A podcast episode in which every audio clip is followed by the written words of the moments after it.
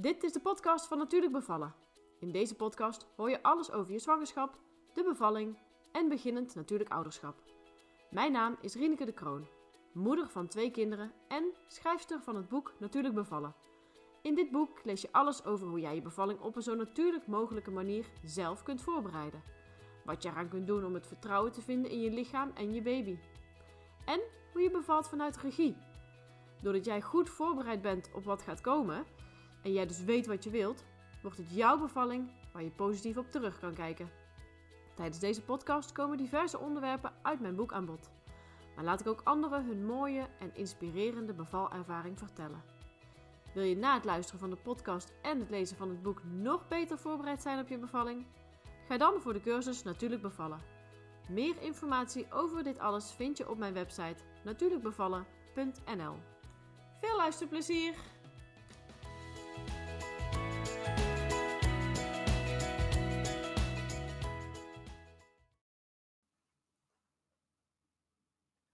Vandaag heb ik een gesprek met Wendy Seelen, lactatiekundige, en ze weet dus alles over borstvoeding.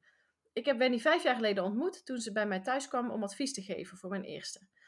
Ik was toen net bevallen van de eerste en dat liep in het begin, de borstvoeding liep nog niet helemaal lekker. Ehm, ze heeft me toen geholpen en dat heeft er uiteindelijk toe geleid dat ik 15 maanden met heel veel plezier borstvoeding heb gegeven. Hoi Wendy, wil je misschien eh, jezelf eens even voorstellen? En ik ben ook ontzettend benieuwd naar je werk en naar je passie. Leuk, dankjewel. Um, ja, Wendy Seelen, uh, lactatiekundige en babycoach. Ik uh, ben 21 jaar geleden begonnen in de kraamzorg, gaan werken met baby's. En daar eigenlijk enthousiast geworden over wat borstvoeding voor moeders en baby's kan betekenen. En um, daarvoor had ik zoiets, oh, een beetje ouderwets idee. Of uh, ja, ik weet eigenlijk niet meer zo goed wat ik daar voor idee bij had. Maar dat is wel veranderd in mijn werk met baby's en moeders. En toen dacht ik, hoe kan het toch? Moeder wil het, baby wil het. En toch werkt het niet altijd. Of is het toch een uitdaging? Vandaar dat ik de opleiding tot lactatiekundige ben gaan volgen. Nou ja, en ik word er eigenlijk steeds enthousiaster over. Over wat borstvoeding kan betekenen. En uh, in de eerste jaren was ik vooral uh, uh, bezig om iedereen te vertellen van hoe goed het allemaal was, die borstvoeding. En nu ben ik veel meer coaching bezig. kijken met moeders.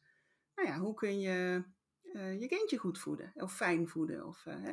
Dus dat kan uh, borstvoeding zijn, dat kan kunstvoeding zijn, dat kan een combinatie zijn. En nou, de uitdagingen van de moderne vrouw, zeg maar. Ja. ja, ja, en ik zie ook echt een passie bij jou. Kun je daar eens iets meer over vertellen? Wat maakt jou nou zo enthousiast over dit onderwerp? Ja, nou ja, um, ik heb allerlei baantjes ook gehad, zeg maar. Altijd op zoek geweest van, nou, Waar uh, kan ik mijn ei kwijt? En uh, inderdaad, in de kraamzorg heb ik dat echt gevonden. Uh, baby's en moeders, ik vond het echt allemaal geweldig. En eigenlijk later pas begrepen nou ja, dat dat ook met mijn eigen stukje te maken heeft gehad. Um, ik ben zelf te vroeg geboren en nog vier weken in het ziekenhuis gelegen. En, nou, dus die hechting tussen moeder en baby is een stukje ja, waar ik zelf misschien iets in heb gemist. En dat kon ik in het werk helemaal kwijt. En die borstvoeding kan daar op zo'n natuurlijke manier aan bijdragen, dat ik dat gewoon als uh, zorgmedewerker ook heel graag wilde doen. En dat is dus ook als lactatiekundige, ja, er is niks zo mooi dan dat je moeders iets kan helpen met kennis of vaardigheden om ja, die band te versterken. En uh, ja, daar word ik inderdaad heel uh, enthousiast van. Vandaar ook nog de opleiding tot babycoach omdat er natuurlijk naast vragen over de borstvoeding en over voeding, um, nou ja, ook heel veel onwetendheid was eigenlijk over ritme, uh, slapen, huilen. En het is natuurlijk altijd een combinatie van. Het ja. is niet alleen maar een borstvoedingsprobleem of uh, alleen maar een slaapprobleem. Mm -hmm. uh, ouders willen heel graag handvaten. En ja. die wil ik heel graag uh, geven. Want het is gewoon hartstikke mooi als je in die hele bijzondere periode, in het begin van het leven met een baby, iets kan bijdragen. Ja, je had het net al over, over die hechting. Ja. Want ik vind het nu al heel boeiend wat je, wat je allemaal vertelt. Die, die hechting tussen uh, moeder en, en baby, of, nou, net goed ook vaders natuurlijk en baby's. Ja. Uh, wat betekent dat nou, zeg maar? Wat, uh, kun, je daar, kun je daar iets meer over vertellen? Wat is, dat nou, wat is daar nou zo belangrijk aan? Ja, nou de hechting, ja, het is niet iets wat één keer gebeurt. Het is natuurlijk... Uh, jarenlang is alles wat jullie samen doen en meemaken van invloed op de hechting. Dus het is niet dat je goed hecht of slecht hecht, maar het is een, ja, een golfbeweging, zeg maar. Um, Dus soms gaat, zijn jullie wat beter op elkaar afgestemd en soms iets minder. Maar het, het legt voor uh, ons als mens echt een basis. Een basisvertrouwen in jezelf, een basisvertrouwen in, de omge in ja, hoe je in, naar de wereld kijkt en in de wereld bent. Dus ja, dat is zo belangrijk eigenlijk. Uh, dat je als ouders dus ja, een ja. fijne hechting met je kindje ja, hebt. het legt echt de basis voor de rest van het leven van, uh, van die baby, ja. uh, van je baby inderdaad. Ja. Ja, ja, inderdaad, die borstvoeding. Ik heb zelf 15 maanden borstvoeding gegeven bij de eerste. En bij de tweede was dat dan een jaar. Maar voor mij was dat eigenlijk heel erg logisch. Dus we hebben het nu over die hechting. Maar dat is voor mij zo normaal geweest. maar ik kan me ook voorstellen dat het misschien bij anderen helemaal niet zo makkelijk gaat. Of, of misschien niet zo vanzelfsprekend is. Ja, nou, ik denk dat in de kern, biologisch gezien, hoort het gewoon bij zwanger worden, bevallen je lichaam heeft al gekozen. Hè? Dat gaat melk aanmaken. Een baby wordt geboren met een zoekslik- en hapreflex. Die weet het al te vinden. En hoe het werkt. Alleen, ja, wij westerse vrouwen maken er soms ook iets anders van. We horen ook misschien wel veel van elkaar. Wat een uitdaging het is. Of dat het pijnlijk kan zijn. Of tepelkloven, borstontsteking. Ja, dan wordt het een beetje een lifestyle keuze. Uh, we hebben natuurlijk ook de mogelijkheid uh, om voor een, iets anders te kiezen. Hè? Om kunstvoeding te kiezen. Maar ik denk in de kern dat moeders gewoon heel graag ook borstvoeding willen geven. En sowieso uh, willen baby's dat sowieso. Ja. Die kiezen niet voor een fles. En het, het, ja, het kan dus heel mooi bijdragen aan die hechting. Het betekent niet dat kunstvoeden, dat met flesvoeding je niet kan hechten of minder goed hecht. Maar ja, het is er toch voor gemaakt. Hè? Dus het huid-op-huid contact iedere keer aan de borst is een grote meerwaarde voor de baby en vaak voor moeders ook. Een rustmoment. Als jij dat toestaat, uh, die hormonen die vrijkomen, die zorgen ook dat je lekker kan ontspannen. Ja, dan, dan kunnen dat mooie momenten zijn. en natuurlijk heb je ook momenten dat je denkt, oh, uh, ik wil even wat anders gaan doen. Of uh, mm -hmm. een uurtje langer slapen zou lekker zijn. Maar dat is meestal helemaal niet de boventoon. nee. nee. Nee, precies. En het zijn, het zijn juist inderdaad die, die, die mooie momenten die ik altijd heel erg heb gekoesterd. En die ik op een gegeven moment ook echt wel ben gaan missen toen het dan eenmaal was gestopt. Um, maar het is, je biedt ook ja, je, biedt je, je kindje ook troost. Hè? Het is meer dan alleen de voeding. Wat je zelf net ook al zegt. Hè? Het is troost, het is geborgenheid, het is veiligheid. En ik denk dat dat een hele goede basis is voor de rest van het leven van, van je baby. Ja. ja. Als je het hebt echt over de, over de voeding. Uh, wat is nou daadwerkelijk dat verschil zeg maar, hè? tussen die borstvoeding en de kunstvoeding? Ik weet dat er een groot verschil is. Maar Kun je daar iets meer over vertellen, over de, de inhoud, de voedingswaarde ook van de borstvoeding? Ja, dat is echt heel uitgebreid hoor. Ook uh, iedere keer verwonder ik me daar ook weer over uh, de dingen die ze ontdekken. Maar het is natuurlijk in de kern vooral een groot verschil dat het op maat gemaakt is. Het past zich aan naar de leeftijd van je kindje. Um, ook uh, naar omstandigheden. In de zomer zitten er extra zouten in en extra vocht ten opzichte van de winter. Maar ja, wat ik zeg, dus ook qua leeftijd. En die antistoffen natuurlijk. Hè, dat is wel een hele bekende. worden op maat gemaakt en die geef je in de borstvoeding gewoon mee als bescherming. Ja. Dus uh, het smaakt ook steeds anders.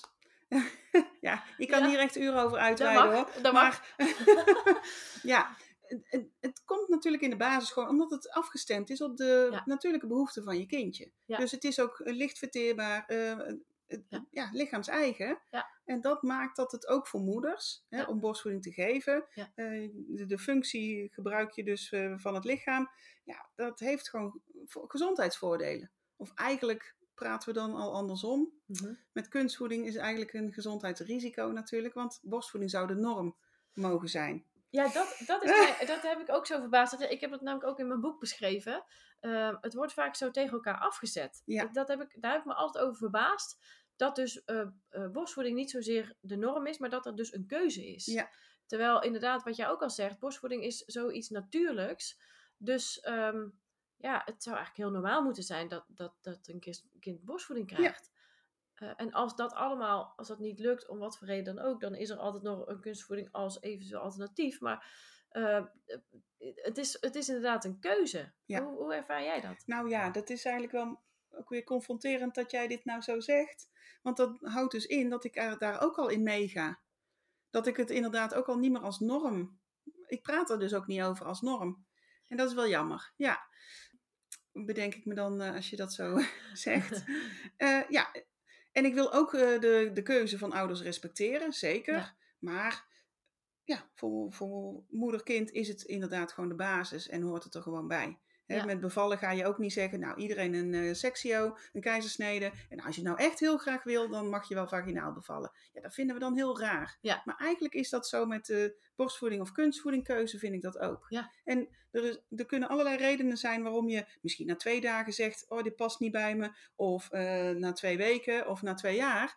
Maar eh, ja, waarom al bij voorbaat zeggen, dit eh, is niks voor mij of dat ga ik niet doen. Ja. Ja, ik eh, gun iedereen een fijne start eh, met Ja. die borstvoeding. En gaandeweg, nou, ja, soms heb je misschien wat meer hulp nodig of wat meer kennis. Nou ja, er eh, zijn zat mogelijkheden voor.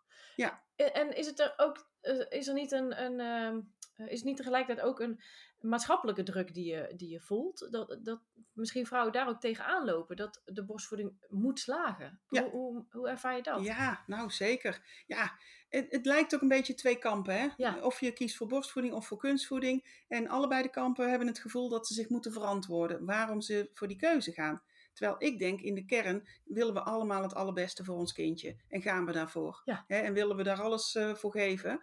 Ehm, dus het is zo jammer dat daar zo- soms zo'n oordeel op zit. Ja, als ik dat toch zou eh, weten wat we daaraan kunnen doen. Ja. Nou ja, ik probeer daar natuurlijk wel ehm, ehm, ja, iets aan bij te dragen. Maar nou, die oplossing heb ik nog niet gevonden. Ja, er is natuurlijk ook wel inderdaad die, die maatschappelijke druk. Zo van het, je moet het ook jezelf niet te veel aandoen of zo. Weet je, dat merkte ik. Want bij mij liep het dus in het begin ook niet helemaal soepel. Maar dat ik dus van veel mensen ook wel te horen kreeg van... Ja, maar denk ook aan jezelf. En Ja. je moet er zelf ook niet aan onderdoor gaan. En toen dacht ik, ja maar hallo, ik wil graag die borstvoeding dat die slaagt. Want het is voor mijn baby, maar het, het is nog veel meer dan alleen dat. Ja.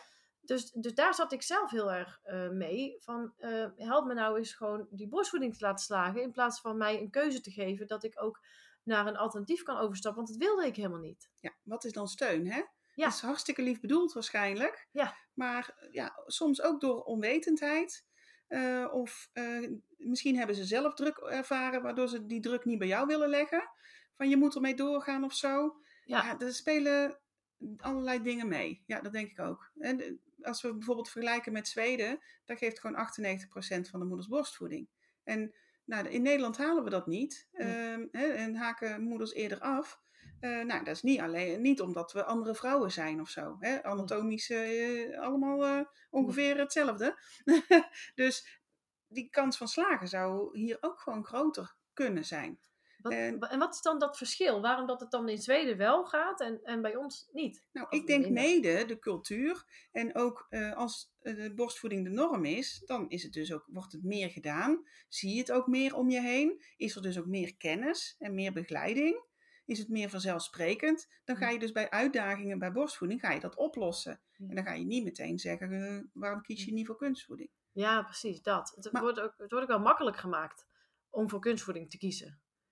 Ja. Eh, de drempel is denk ik ook, nou ja, drempel weet ik niet, maar die is ook wel lager, zeg maar. In, wat ik dus ook inderdaad heb gemerkt van, joh, als het niet gaat dan, ga dan over naar iets anders. En Ja. dat, weet je, het is, het is een bepaald inzicht, volgens mij, wat er, eh, wat er, wat er niet is, of wat dan misschien in Zweden wel is, inderdaad, van eh, het, hoort er gewoon bij. Dat, dat is het natuurlijke. Maar Zie ja, ik dat goed? Ja, dat eh, denk ik ook, dat dat zeker meespeelt. In Zweden kun je dus ook gewoon, eh, als je op de bus zit te wachten, je kind even aanleggen. Mhm. Dan, het mag wel hier in Nederland, maar het wordt veel minder gedaan. Dus dat is ook Ja. alweer een drempeltje. Ja. Ook met drie maanden weer aan het werk hier in Nederland, is echt heel vroeg. Ja, dan begint er pas net een beetje een soort van ritme te Ja. komen. Hè? Dan is net dat vierde trimester voorbij. Ja. Nou, moeders be- beginnen weer een beetje wat in hun... eh nou, dat is natuurlijk heel generaliserend. Hè? Er zijn Mhm. natuurlijk vrouwen die al veel sneller opgeknapt zijn. Ook zo'n dingetje natuurlijk. Hè? Ja, Wanneer eh, liep jij alweer eh te winkelen? Ja, jammer is dat. Hè? Dus het is ook fijner als je langer verlof he- zou hebben, zoals in Zweden bijvoorbeeld. Ehm, dan kun je gewoon ook makkelijker langer borstvoeding geven. Vrouwen beginnen toch vaak in of na de kraamtijd al te bedenken: ja, maar hoe ga ik dit doen als ik weer moet werken? Of wanneer moet ik dan starten met afbouwen? Of ja dat, Dingen- eh, dat is het ook. Het is, ja, het is meer ook de faciliteiten eromheen. Als het gaat ook inderdaad over werk en, en over eh, inderdaad de maatschappij waar we dus in leven. Ja. Eh, eh, in Nederland wordt ook verwacht van vrouwen dat ze inderdaad na drie maanden alweer volledig aan het werk zijn Ja. en alweer terug zijn in hun oude ritme. En ja. sociaal leven opgepakt en eh, leuke partner zijn en eh, alle ballen hoog houden. Ja. Ja. Ja, en dan ook misschien nog het, het, eh, het continu beschikbaar zijn voor je baby past dan niet helemaal in dat plaatje misschien. Dus, dus als je het hebt over het feminisme voor de vrouw, eh, met, een, met een baby heb je toch een bepaald soort afhankelijkheid of zo. Is dat ook iets wat, wat misschien nog wel verder meespeelt? Ik, ik, eh, dan heb ik het even over mezelf hoor, dat ik dat wel zo ook heb ervaren van ja, maar je baby komt, je voet op verzoek, dus moet je er ook altijd zijn voor je baby. Ja. Ehm, en als je aan het werk gaat, dan wordt het alweer een stuk lastiger en eh, het wordt er dan Ja. niet makkelijker op. Nou, ja. En ook vrouwen voelen vaak wel een druk dat met drie maanden als je je kindje naar het kinderdagverblijf brengt of bij opa en oma, dat je al een ritme hebt. Hè, vaste voedingstijden en hoeveel dan. En eh, ja, dat, dat is een Ja. hele uitdaging. Ja, daar ligt best, de lat ligt eigenlijk dan best wel hoog. Ja, Ja, ja. Ja. want het is helemaal niet een natuurlijke eh, behoefte van een baby om om de zoveel uur vaste tijden, vaste hoeveelheden te drinken. Nee. Dus dat is helemaal Nee. niet raar als, Nee. de- als jij dat er nog niet Ja. in hebt, dat ritme. precies.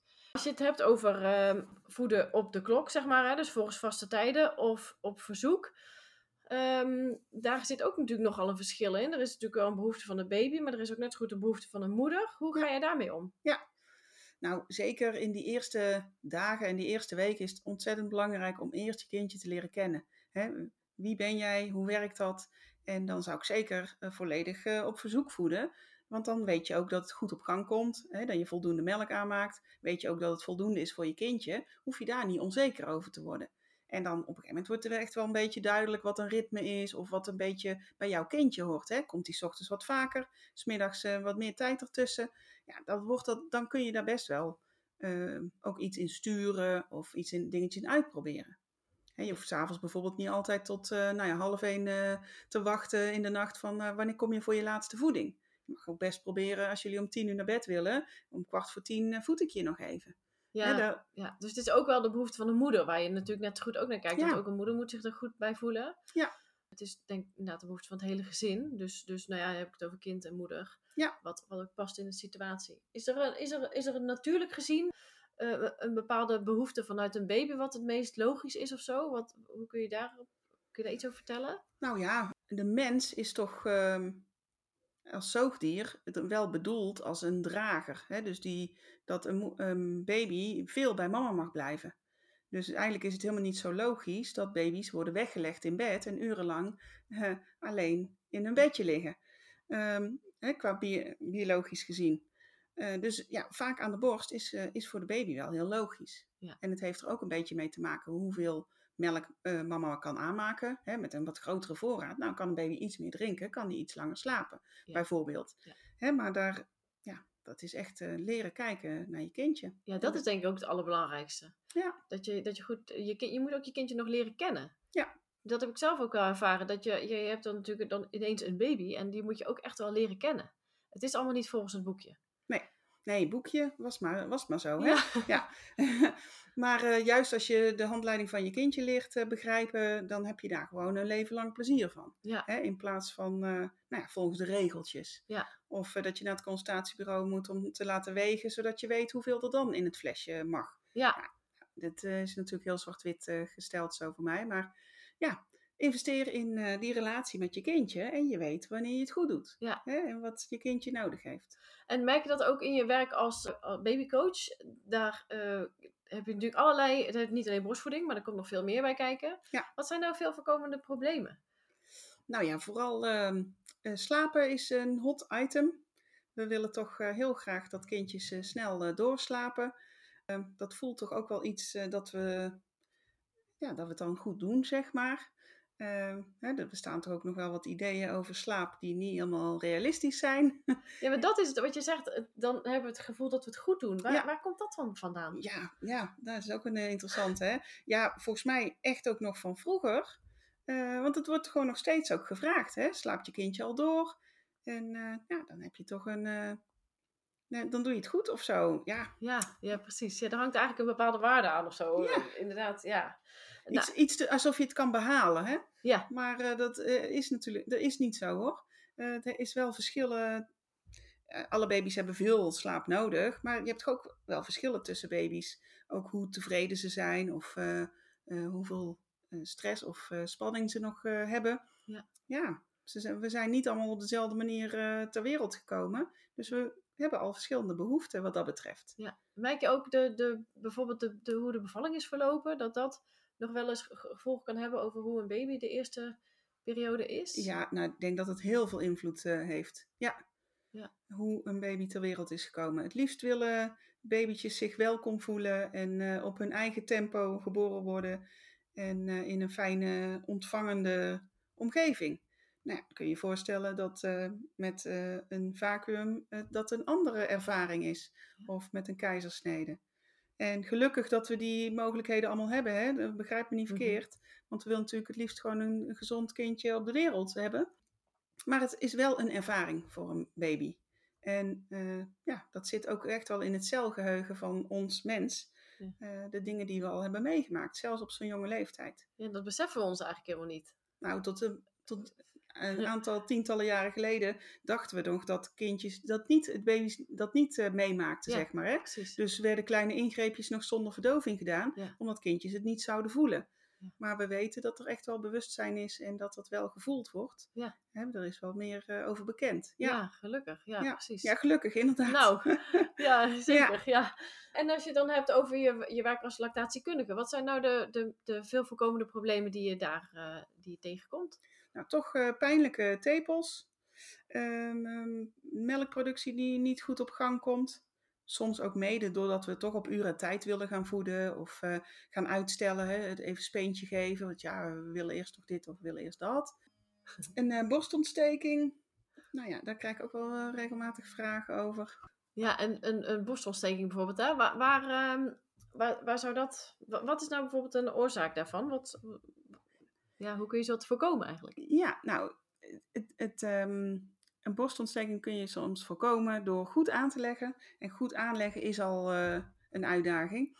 Eh, in die zin dat we, omdat we het zo weinig zien, hè, zo weinig meemaken, belangrijk dat een borst diep in het mondje gaat. Want een baby zuigt niet de melk uit de borst. Die moet echt met de kaakjes op het tepelhof de borst masseren, waardoor de melk gaat stromen. En dan komt er een hormoon vrij en dat zorgt dat de melk gaat stromen. Nou, dat is vaak ook al helemaal nieuw hoor, als ik dit in de cursus vertel omdat ouders denken het is gewoon of aan een eh, fles zuigen of aan een borst zuigen en dan komt er melk uit. Groot verschil. Nou, met een borstontsteking kan het dus zijn dat een baby toch maar oppervlakkig drinkt. Of moeder heeft heel veel melk en de borst gaat niet goed leeg. Dat kan resulteren in een verstopping. En dat kan dan een borstontsteking worden, bijvoorbeeld. Ja. Ja, en pijnlijke tepels ook hoor, trouwens. Oké, 85% van de eh, eh, pijnlijke tepels en het niet goed op gang komen van de moedermelk komt door verkeerd aanleggen. oh, zo. Dus dat is Daar heb je wel een hele bijna een missie Ja, om dat al het liefst dus ook voor de bevalling uit te leggen. Ja. Hè, waar kun je op letten? Waar kun je naar kijken? Hoe, kun je, ja, wat, hoe werkt dat eigenlijk? ja, ja. En bijzonder dat wij dat als vrouw eh, niet als klein meisje eigenlijk al leren, toch? Hoe onze borsten werken. Nee, dat Maar ja, weten we niet. Ja, nee, ja, precies. En, en ook wel de vanzelfsprekendheid dat borstvoeding allemaal wel gewoon zal gaan. Ja. Dat is denk ik ook wel belangrijk. Dat je dat ook, want je geeft dan ook cursussen om, om mensen er ook bewust van te maken hoe dat het nou allemaal werkt. Ja. En wat je er zelf aan kunt doen en ook om problemen te voorkomen. Nou, ik snap wel dat eh, zwangeren denken, ja, het is zo natuurlijk, dat gaat allemaal vanzelf. Ja. Als we nog zo natuurlijk zouden leven en met elkaar samen het dus ook meer zouden zien, zou het misschien ook iets meer vanzelf gaan. Ja. En als we daar open over zouden zijn, hoe dat voelt en hoe dat werkt en hoe dat klinkt. En je ziet hoe een baby drinkt. Maar ja, de meesten Ja. zien niet een baby aan de borst voordat ze zelf gaan bevallen. Nee, Of je bent er ook niet mee bezig. ja, Ehm, of je ziet een moeder voeden en je denkt, oh, ik geef een beetje privacy. Hè? Ik laat het maar even alleen.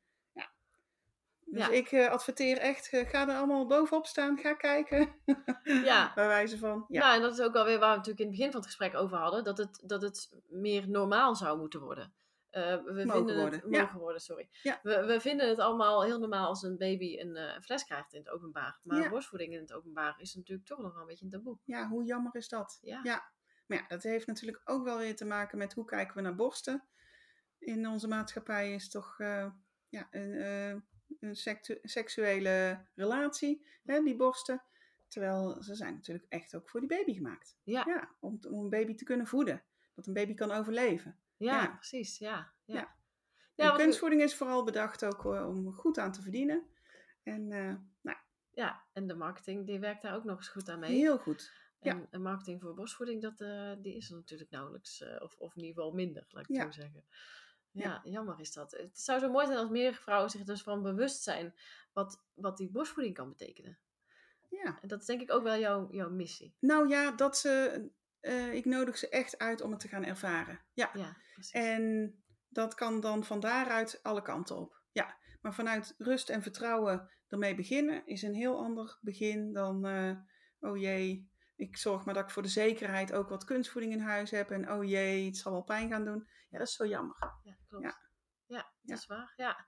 Nou, ik eh, wil je ontzettend bedanken voor, eh, voor dit gesprek. Ik heb nog één laatste vraag aan je. Waar kunnen, waar kunnen mensen jou vinden? Nou, eh, online, eh www.praktijkwendycelen.nl ehm, is het een en ander te vinden. En ja, iedereen is vrij om even te bellen of te appen. Ik eh, sta graag klaar eh, met een eh, kort advies of een consult of eh, een voorlichting. Er is van alles mogelijk. Ja, Oké, heel hartelijk bedankt. graag gedaan.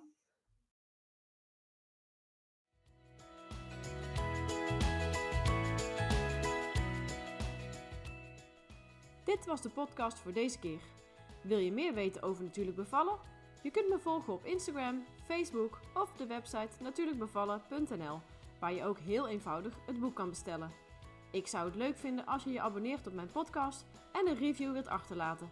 Dat helpt om beter vindbaar te zijn, zodat nog meer vrouwen zich kunnen laten inspireren voor hun bevalling. Tot de volgende keer!